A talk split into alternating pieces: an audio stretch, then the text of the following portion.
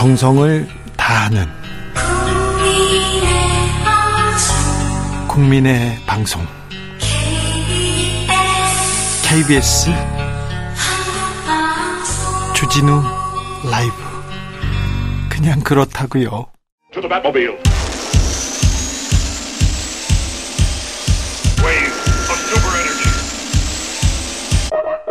주 기자의 1분 오늘 사법농단 양승태 전 대법원장에게 검찰이 징역 7년 구형했습니다. 검찰은 법관이 법관의 재판 독립을 보장해야 할 사법행정권자가 특정 판결을 요구하거나 유도했다. 재판 독립 환경 파괴했다고 했습니다. 양승태 전 대법원장이 음 무려 47개 범죄 혐의로 2019년 2월 구속됐습니다. 그리고 기소돼서 재판 받아왔는데요. 상고 법원 도입을 위해서 청와대의 지원을 받을 목적으로 일제 강제 동원 피해자 손해배송 등에 부당하게 개입한 혐의 받았습니다. 옛 통합진보당 의원 소송 연세훈 전 국정원장 재판에도 개입했습니다. 검찰은 재판 담당 법관을 접촉해서 재판 결론에 따른 사법부의 유불리를 이렇게 환기시키면서 특정 판결 요구했다. 아니면 유도했다. 법관 독립이라는 헌법적 가치는 철저히 무시됐고 당사자들은 공정한 재판을 받을 권리를 침해받았다고 지적했습니다. 양승태 전 대법원장은 그 그동안 조물주가 무에서 유를 창조하듯 공소장을 만들어냈다 이렇게 반박했는데요. 제가 20년 넘게 취재를 했는데 이보다 엄중한 범죄는 없었어요. 판사들이 자신들의 이익을 위해서 재판 유무죄를 거래를 합니다. 사법농단이야말로 국기문란입니다. 가장 사악한 범죄이고 반국가 범죄입니다. 최후의 보루 사법부의 신뢰를 땅에 떨어뜨린 중차대한 범죄입니다. 그런데요, 정치권이 중요합니다. 이 중대 범죄가 김만배 인터뷰보다 중요하지 않다는 말인지 막말도 없습니다. 신기합니다. 주기자 1분이었습니다. 아, 이 얘기를 왜 안 하는지 모르겠어. 아, 이 중요한 문제를 국카스테 어서 말을 해.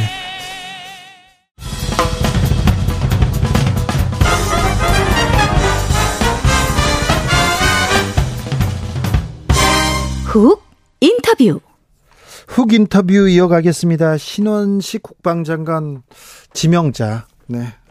악마라고, 악마라고 이분을 지칭했어요. 그리고 간첩이라고 했습니다. 문재인 전 대통령한테 이렇게 얘기했는데 문재인 전 대통령 어떻게 생각할지 좀 궁금합니다. 그리고요 지금 이명박 정부 7년 차인지 문재인 정부 7년 차인지 지금 정치권에서 뒷말이 무성합니다.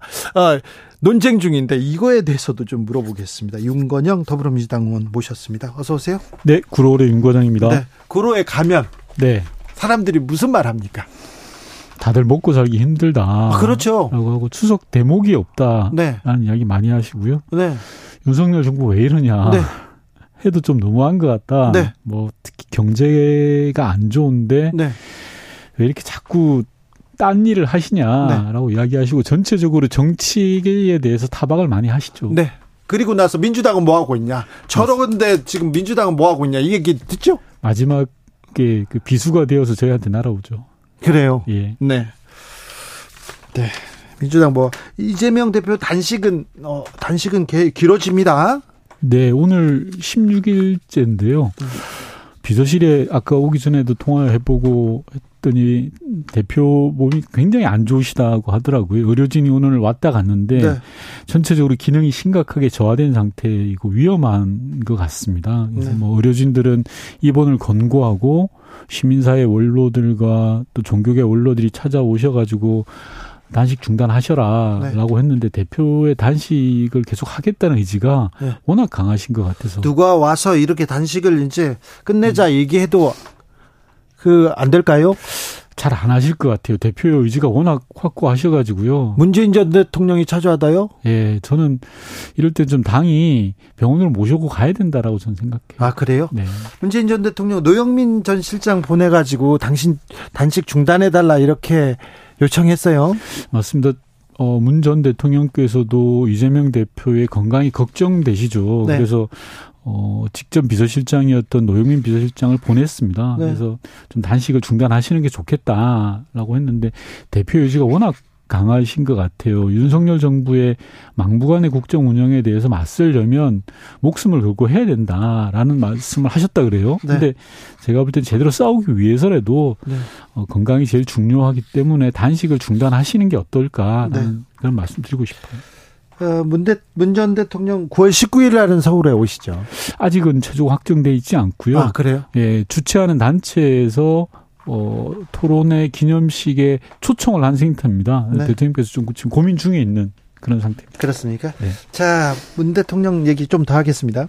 문 전 대통령이 박민식 보훈부 장관 고소했습니다. 네. 음, 고소장을 꺼내기까지 아, 이분 신중한 분으로 또 이렇게 정평이 나 있는데 고소한 이유가 뭐?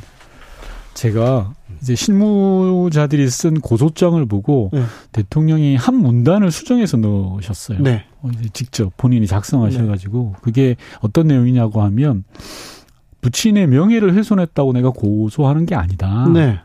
아무 말이나 막 던지고 아니면 말고식으로 하는 정치 그리고 자신의 정치적 이익을 위해서 분열시키는 정치, 네. 적대하는 네. 정치를 우리 사회가 더 이상 용인하면 안 된다. 네. 그래서 고소한다라는 취지의 음. 메시지를 넣으셨거든요. 네. 아마 그 뜻 때문에 아닌가 싶고요. 네. 제가 봐도 박민식 장관 좀 심한 것 같아요. 그렇게요. 예, 돌아가신 분 말씀 못 한다고. 그러니까 홍범도 장군에 대한 비난을 물타기하기 위해서 가만히 계시 있는 전임 대통령 부친을 친일파로 매도한 거 아닙니까? 저는 대단히 악의적이고 악질적인 행동이라고 봅니다. 네. 고소인은 문재인 전 대통령은 단지 부친의 명예가 훼손되었다는 개인적인 분노만으로 고소한 것이 아닙니다. 이런 행태가 네. 정치의 세계에서 퇴출돼야 한다고 믿기 때문입니다. 이렇게 사회 분열 조장하고 적대 조장하는 일은 어, 좀 퇴출돼야 된다 얘기합니다. 음, 문 전 대통령 가만히 계신데 얘기가 계속 나옵니다. 자, 문정부 집값 통계 조작했다. 감사원 결과 오늘 발표했습니다. 문정부에서 그랬습니까? 뭐 새삼스럽지도 않고 놀랍지도 않습니다. 아, 놀라운데요? 저 감사원의 행태가 워낙 반복된 행태라 네. 우선 조금만 기억을 대, 짚어 보시면요. 네. 윤석열 정부 출범하자마자 네. 감사원이 서해 공무원 피격 사건을 감사를 했죠. 예. 그리고 이제 일종의 윤석열 정부의 돌격대가 되어서 네. 정부가 이야기한 내용을 감사하고 네. 수법이 똑같아요. 패턴이 네. 똑같아. 그걸 이제 경, 수사 의뢰를 합니다. 네. 그럼 검찰이 곧 있어서 오늘 이게 등장하시는 분들 압수수색하고 막 소환하고 이럴 거예요. 예. 그런 다음에 또 기소하고 아, 이게 그래요? 지난 1년 반 동안 계속 반복되었던 일입니다. 네. 한 가지 분명한 건 통계 조작 없었고요. 분명하게 그리고 오늘 뭐 저희가 여러 가지 해명도 했습니다. 부동산 통계라는 건 뭐 크게 두 가지 통계가 있습니다. 네. 부동산 원에서 내는 통계 그리고 KB 국민은행에서 네. 내는 통계가 있는데 이 두 가지 통계를 가지고 통계 조작이다라고 이야기하는 게 지금 윤석열 정부거든요. 아 그래요? 예. 근데 들여다 보면요 절대 통계 조작도 아니고 네. 부동산 값을 잡기 위한 그런 일종의 뭐랄까요 정책적 판단, 네. 뭐 정책적 시도 이렇게 보면 될 것 같아요. 네. 문재인 정부에서는요 개각할 때 어떤 점을 가장 고민했습니까? 개각할 때 이 사람을 장관을 한번 썼어요. 근데 네. 바꾼다. 예. 많은 고민점이 있었을 텐데 예. 개각할 때 어떤 얘기 많이 나누셨어요? 어, 대통령의 컨셉과 색깔이 중요한 것 같아요. 네. 예를 들어서 이번 개각은 어떤 컨셉과 어떤 내용으로 가겠다라는 네. 게 있죠. 경제에 방점을 찍는다. 맞습니다. 외교 안보에 더 중점을 둔다. 이런 네. 게 있죠. 그리고 내용적으로 보면 네. 통합을 하겠다. 네. 또는 탕평을 하겠다. 네. 또는 혁신을 하겠다. 예. 그런데 지금 윤석열 정부 이번 개각은 네. 그런 색깔과 컨셉을 찾을래야 찾을 수가 없어요. 굳이 찾는다면 억지로 억지로 찾는다면 땜질 밖에 없어요. 아. 그렇습니까? 네. 신원식 그 국방장관 후보자가 윤, 문재인 대통령 얘기를 많이 했어요. 네. 문재인 간첩이다 얘기했습니다. 아, 정말 어이가 없는데요. 현직 대통령으로 계실 때 예. 간첩이다라고 하고 노무현 대통령을 초대 악마라고 예. 하고 문재인 전 대통령 악마라고 했어요. 예. 그리고 또 뭐 뭐뭐 뭐를 따야 된다라고 예. 이야기하고 야 그런 분이 어떻게 국방장관을 할 수 있을까요? 저는 어, 신원식 후보자가 했던 말을 일반 국민들이 들으면 도저히 정상적인 사람으로 안 볼 겁니다. 음, 조금 조금 어, 어떻게 이런 말을 이런 생각은 하는데요. 네. 네. 어, 저 청문회에서 적극 설명해드리겠다 이런 말씀을 하셨는데 어, 지금 이게 설명이 가능한지 아유, 변명으로 일관하고 있고요. 그리고 네. 육군 장성 정도 되면 너무 비겁한 거 아니에요? 지금 자기가 한 말에 대해서 당장 아 나는 이런 이런 생각을 가지고 있다 당당하게 밝히든지 사과할 게 있으면 사과를 하든지 해야 되는데 네. 청문회로 시간 계속 미루고 있고요. 오늘은요. 네. 9.19 군사합의 폐기 바람직하다 얘기했습니다. 이 부분에 대해서는 어떻게 정말 내용이 없으신 분입니다. 9.19 군사 합의의 중요성과 효과에 대해서 단 1도 공부를 하지 않으신 분입니다. 네. 9.19 군사 합의 어떤 네. 내용입니까? 쉽게 말씀드려서요. 네. 우리가 휴전선이라고 합니다. 네. 전문 용어로 NDL선이라고 하거든요. 네. 남북이 경계돼 있는 선. 네. 이걸 2km 면 2km, 네. 5km면 5km, 10km면 10km 이 사이에는 네. 예, 근데 상호간에 적대적으로 볼 수 있는 건 하지 말자라는 아, 네. 겁니다. 네. 쉽게 말하면 포문을 열어놓지 말자. 예. 대포의 포문을 닫아놓자. 네. 그러면 쏠 때 아무래도 시간이 오래 걸리지 않겠습니까? 그렇죠. 헬기를 띄우지 말자. 예. 쉽게 말하면 예. 뭐 20km 내에서는 헬기를 띄우지 마라고 합의를 한 거예요. 자 예를 들어서 포문을 열어놓지 말고 예. GP를 철수하고 예. 헬기를 띄우지 말고 하게 되면 어떤 효과가 발생할까요? 긴장이 사라지고 평화의 완충지대가 생기는 당연하죠. 거잖아요. 원래대로인 비무장지대가 만들어지는 겁니다. 네? 그래서 어, 9.19 군사합의가 있기 전 10년 동안에는 270여 번의 크고 작은 네. 분쟁과 갈등이 있었어요. 네. 휴전선에서는. 네. 그런데 9.19 군사합의가 있고 난 이후로는 딱 한 번 정도밖에 없었어요. 아하. 이런 걸 왜 없앱니까? 일례로 예. 9.19 군사 합의와 관련해서 국 어, 북한 내 군부가 엄청나게 반발했어요. 예. 왜 이런 걸 하냐고. 네. 2018년에 당시에 제가 특사로 갔을 때도 예. 김정은 위원장이 실제로 그렇게 이야기를 합니다. 이 우리 군 내에서 이런 게 너무 반발하고 있다라고 네. 하는데 남북 양 정상 간의 합의로 군 9.19 군사 합의가 이루어진 거거든요. 예. 그걸 왜 없애요? 네. 저는 좀 공부 좀 하셨으면 좋겠어요. 네. 아무튼 굉장히 중요한 그 합인데. 네. 합인데 그 평화로의 진전이다. 새로운 관문을 열고 나갔다 이런 얘기인데 지금 국방부 장관 지명자가 그렇게 말씀하셨습니다. 저는요. 네. 그 국방부 장관의 사람의 자격의 문제도 있지만 인사 검증의 문제도 크다고 봐요. 왜냐하면 네. 어, 진행자께서 말씀하신 장관급 인사들은 인사 검증을 치밀하게 하거든요. 네. 저희 때만 해도 200문항이 넘는 문항을 다 체크를 합니다. 네. 만약에 이 국방부 장관 후보인 신영실 후보에 대한 이런 내용들을 네. 인사 검증단, 법무부 한동훈 인사 검증단이 몰랐냐. 네. 아니면 알고도 지명한 거냐. 네. 라는 건 따져야 됩니다. 네. 몰랐다도 문제고 알았고도 지명했다면 더 큰 문제죠. 네. 사실은. 신홍식 지명자 오늘은요 해병대원 순직 사건에 대해서 안타깝지만 네, 손잡고 가다가 웅덩이에 푹 빠져서 죽음을 당했다. 이게 여덟 명의 징계자가 낼 만큼 어마어마한 군의 과오냐 이런 얘기를 했더라고요. 그게 우리 군 50만 현역 장병을 이끌어가는 국방부 장관이 해야 될 말입니까? 그 말을 듣는 자식을 군에 보낸 부모의 입장은 어떻겠습니까? 네. 국가를 위해서 헌신하고 국가를 위해서 희생하라고 군에 보냈는데 네. 가다가 푹 빠져가지고 죽은 걸 어떡하냐라는 식으로 그렇게 무책임하게 이야기하는 사람을 어떻게 저는 국방부 장관 후보로 임명하는지 모르겠어요. 지명하는지 모르겠어요. 장병 하나가 죽었다지만 어떤 사람한테는 이 장병이 모든 것이에요. 그럼요. 절대이고 이게 이런 말을 아, 네. 이거는 좀 그렇습니다. 유인천 장관 지명자는 어떻게 보십니까? 사람 안 바뀌어요. 네. 사람 잘 바뀝니까? 네. 안 바뀌죠. 네, 사람 안 바뀌어요. 네. 연세가 드시고 뭐 이런 거 떠나서 사람 안 바뀝니다. 네. 막말 장관이고요. 네. 블랙리스트의 배후에 있었다는 의혹을 받고 있잖아요. 예. 절대 안 바뀝니다. 네. 저는 이번에 윤석열 대통령이 한 인사를 특징을 딱 꼽으라고 하면 재활용 내각 같아요. 재활용이요? 예. 네. 100% MB 분들 막 쓰잖아요. 뭐 유인촌, 김대기, 김은혜, 김행, 추경호, 이주호 다 이명박 정부 때 사람들였습니다. 네. 왜 이렇게 쓰는가 제가 생각을 해봤어요. 네. 첫 번째 사람이 없어요.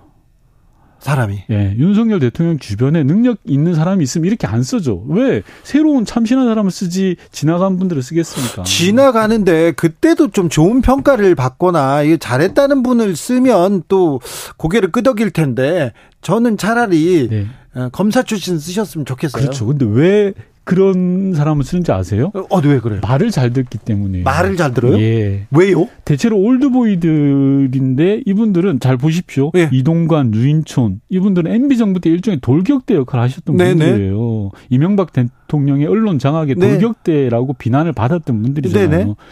지금 윤석열 대통령에 필요한 건 일종의 돌격대라고 보시는 것 같아요. 대통령이. 지금은 싸울 때라고 네. 보시나요? 예. 그러니까 그리고 제가 여러 차례 말씀하는데 검사 검찰총장을 하셨잖아요. 네. 검사들은 검사 동일체라는 게 있습니다. 그렇죠. 상관의 명령이 절대 상명하복. 상명하복. 장관 동일체, 내각 동일체라는 생각을 갖고 계신 건 아닐까? 아. 라는 생각하는 겁니다. 그런 의심이 드는 거죠. 네. 왜 이런 사람들만 배치를 하는가라는 걸 생각해 보면 네. 네. 어, 김행 그 여가부 장관 지명자는 굳이 말하면 또 박근혜 정부에서 대변인을 했으니까 어, MB계에서는 거기서는 빼겠습니다. 네. 어, 주진우 라이브는 진실을 중요하게 생각하니까요. 그거는 고치세요. 네. 네. 자, 그런데요.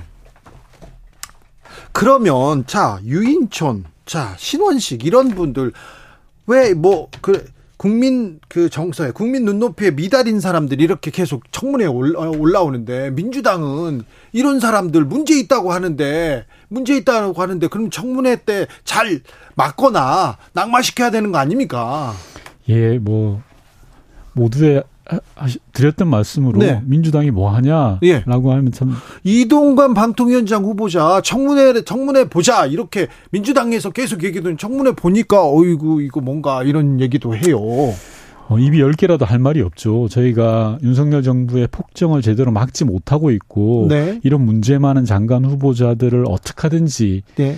예, 낙마를 시키든지 낙마 자체가 정- 뭐 전부는 아닙니다만 그렇죠. 문제를 드러내게 하고 국민적 판단을 받게 하는 거죠. 네. 그런 과정에서 민주당이 제 역할을 하고 있냐 네. 잘 못하는 게 사실이고요. 네. 그런 부분들에 대해서는 저희가 뭐 좀 바뀌고 더 각성하고 더 노력을 해야 된다고 생각합니다. 다만 네. 이분들이 자료조차도 안 내요. 안 내요? 예, 후보자들이 네. 장관 후보자들이 그리고 이제 막 가는 겁니다. 국회에서 동의하지 않고 장관 청문회에서 아, 적 부적격이다라고 네. 이야기해도 그냥 임명해 버리잖아요. 그래요. 그러니까 이게 인사청문회 제도가 무효, 무효 이 없는 거가 돼버린 거예요. 네. 인사청문회를 통해서 문제를 드러내려면 자료가 있어야 되는데 자료를 우선 안 내죠. 두 네. 번째, 자료가 왔다 해서 문제 있는 걸 드러내놓고 부적격이라고 의견을 모아내더라도 대통령이 임명시켜 버리는 거예요. 근데 170석, 180석 가까운 의석을 가지고 있지만 대통령이 그렇게 어, 일방적으로 이렇게 달리면 제어하기 쉽지 않습니까? 제어해야죠. 제어하지 못하는 뭐 저희들이 반성해야 되는 게 더 크다는 건 저는 항상 전제에 깔고요. 네. 윤석열 정부가 해도 너무하잖아요 지금. 네. 어, 국정농단 최순실 최서원 씨의 국정농단 그리고 양승태 사법 사법농단 이거 국기문란 사건이죠? 네. 네. 자, 감사원이 발표한 문재인 정부의 통계 조작 의혹에 대해서 대통령실에서 충격적인 국기문란이다, 국정농단이라고 비판했습니다. 국기문란, 국정농단 얘기가 계속 나오는데 요새 어떻게 들으십니까?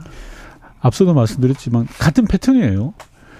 예컨대 서해 공무원 피격 사건 네. 때도 똑같은 말을 했어요. 네, 국기문란이고 국정농단이다라고 네. 했고요. 그 이후에 있었던 동해 흉악범 추방 사건, 네, 북한에서 17명을 죽이고 어, 무자비하게 살해하고 넘어온 북한 사람을 다시 북으로 보냈는데 그걸 가지고 네. 뭐 난리를 쳤죠. 그것 또한 국기문란이라고 했습니다. 네, 전임 정부가 했던 모든 일들에 대해서 탈탈탈 털고 있어요. 예. 이번 어 감사원의 통계와 관련된 조사도 제가 알기로는 수백 명을 불렀습니다. 네, 그리고 이 뭐 지금 뭐 검찰 조사하고 하는 게 엄청나게 많은데요. 네. 저는 윤석열 정부가 과거와 싸우지 않았으면 좋겠어요. 과거와 예.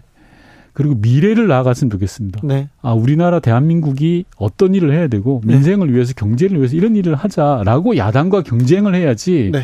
과거 정부와 싸우려 그래요. 그래서 과거 정부 탓을 해요. 네. 제가 통계를 뽑아 봤는데요. 윤석열 정부 출범하고 지금 1년 한 4개월 지났습니다. 네. 대통령이 전임 정부 탓, 문재인 정부 탓을 한 게 몇 번인지 한번 살려봤어요. 그런데 2주에 한 번씩 해요. 아 그래요? 예. 아, 이런 경우 처음 봤습니다, 저는. 그래서 지금 문재인 정부 7년 차와 이명박 정부 7년 차가 지금 헷갈려요. 싸우고 있다는 거예요. 네. 네. 자, 대통령실에 아, 청와대에 계셨죠. 청와대 국정상황실장으로 계실 때 가장 고민하던 부분이 외교 안보, 남북 문제 이런 부분이었습니다. 네. 그런데요. 윤건영 실장도 그랬습니다. 그래서 저 김정은 위원장도 여러 번 뵙고 김여정 어, 부부장도 이렇게 봐서 그런데 이 최근에 북한의 이렇게 행보에 대해서는 어떻게 보시는지요? 북한 어 김정은 위원장이 러시아 갔습니다. 네. 자, 윤건영 의원은 어떻게 봤을까요? 궁금합니다. 우선 어, 북러 정상회담을 했죠. 예. 북러 정상회담에서 저는 인상적인 장면이 세 장면이 있었습니다. 네. 첫 번째, 지각대장인 푸틴이 30분 먼저 와서 기다렸어요. 빨리 가세요. 네. 박근혜 전 대통령도 문재인 전 대통령도 엄청 기다렸잖아요. 예, 2시간 뭐 가까이. 뭐 유명 외국의 유명한 정상들도 1시간 예상 4시간 기다린 사람도 있대요. 예. 네. 푸틴이 30분 먼저 왔다는. 네. 이건 뭐냐고 하면 기존의 북러 관계에서는 네. 아, 북한이 먼저 다가갔죠. 안달을 예. 했죠. 예. 그런데 그렇죠. 뭔가 좀 바뀐 그, 네. 그 상징적으로 보여주죠. 예. 두 번째는 회담 장소입니다. 네. 우주 기지에서 했어요. 예. 생각해 보십시오. 대한민국과 우주 협력을 했던 나라가 러시아입니다. 네. 대한민국의 초기 인공위성 기술을 러시아로부터 받은 거예요. 아니 우리 우주인 있지 않습니까? 네. 이소연 우주인, 고산 우주인 다 러시아 기지에서 훈련했어요. 맞습니다. 그런데 네. 이제 러시아가 북한하고 하겠다는 시그널을 보여준 거예요. 우주 기지에서 했다는 것 자체가. 예. 저는 세 번째가 가장 좀 심각한 문제라고 생각하는데 북한은 주요한 국면을 전환할 때꼭 예. 항상 그 전에 중국이나 러시아를 방문했습니다. 어, 맞아요. 예. 맞아요. 2018년에도 어 남북 정상회담을 하거나 북미 정상회담을 하기 전에 중국 시진핑 주석을 먼저 보고 왔어요. 예. 예. 예. 러시아도 마찬가지고요. 지금 북한이 일종의 국면 전환을 모색하는 거 아닌가라는 생각이 드는 겁니다. 예. 문제는 국면 전환의 방향이 예. 우리로부터 긍정적인 방향이냐 아니면 부정적인 방향이냐에 대한 판단인데 긍정적인 쪽은 아닐 것 같은데요. 예, 윤석열 정부 하는 걸로 봐서는 대단히 부정적 방향으로 가지 않을까 싶습니다. 예. 일각의 연구진들이 볼 때는 북한이 그동안 북미 관계 정상화에 굉장히 목을 맸거든요. 네. 그래서 한반도 비핵화 문제와 북미 관계 정상회를 연계시켰지 않습니까? 네. 그런데 지금 그 북미 관계 정상화를 포기할 수도 있다라는 연구자들의 발표가 나와요. 예. 그렇게 되면 북중 러라는 게 더 강하게 결속되는 겁니다. 예. 우리로부터는 굉장히 안 좋은 뉴스죠. 아, 예. 예. 김여정 부부장이 굉장히 그 문재인 정부 때는 이렇게 부상하고 좀 주목을 받았는데 네? 최근에는 김정은 위원장 왜 이렇게 딸을 이렇게 김주에 이렇게 대동하고 다닙니까? 이건 어떻게 보셨어요? 어, 여러 가지 이유가 있습니다. 어, 우선 첫 번째로는 후계 구도와 관련해서는 네. 뭐 저는 대체적으로 동의하지는 않습니다. 아, 김주애를 후계 구도를 위해서 이렇게 등장시킨다라는 것은 뭐 우리 정보기관도 인정하지 않을 걸로 저는 생각을 하고 예, 많은 예. 전문가들이 인정하지 않습니다. 왜냐하면 후계 구도를 지금부터 먼저 띄워놓으면 아유, 너무 큰 부담이에요. 그렇죠. 견제받잖아요. 예, 네. 너무 큰 부담이고 제2의 권력이 만들어지는 거죠. 그 아이가 네. 아무리 어리더라 하더라도. 그렇죠. 다만 김주애라는 인물을 띄우는 건 역설적으로 과거 리설주 여사를 띄우거나 김여정 부부장을 띄웠던 거 생각해 보시면 될것 네. 같아요. 왜냐하면 저는 일종의 정상 국가와 라고 이제 가는 과정으로 보는데요. 어, 정상국가라는 말 자체는 싫어합니다. 하지만 네. 어, 아직 지금 북한이 비정상이라는 또 그렇죠. 반증이기도 네, 하죠. 네, 예. 네. 예를 들어서 백악관 같은 데서 미국의 대통령이 큰 네. 중요한 결정을 할 때 보면 항상 가족이 옆에 있죠. 네. 부인이 옆에 있고 자제가 함께하고 결제를 합니다. 그런 거에 대한 일종의 따라하기 개념입니다. 아, 첫 번째는. 어, 그게 끄떡여지네요. 예. 그리고 두 번째로는 김정은 입장에서는 북한의 미래 세대들에게 시그널을 보내고 싶은 거예요. 그렇죠. 예. 네. 핵을 통해서 너희들을 지키겠다라는 네. 그런 말도 안 되는 네. 시그널을 보, 내고 있는 거예요. 너희들은 자부심을 가져야 된다. 그렇죠. 우리는 핵이 있는 나라다 이 얘기를요. 네, 그걸 이제 사상적 교화를 시키는 거고. 네. 북의 입장에서 보면. 네. 네. 여기까지 들을까요? 네. 이모조문 물었습니다. 윤건영 더불어민주당 의원이었습니다. 감사합니다. 네.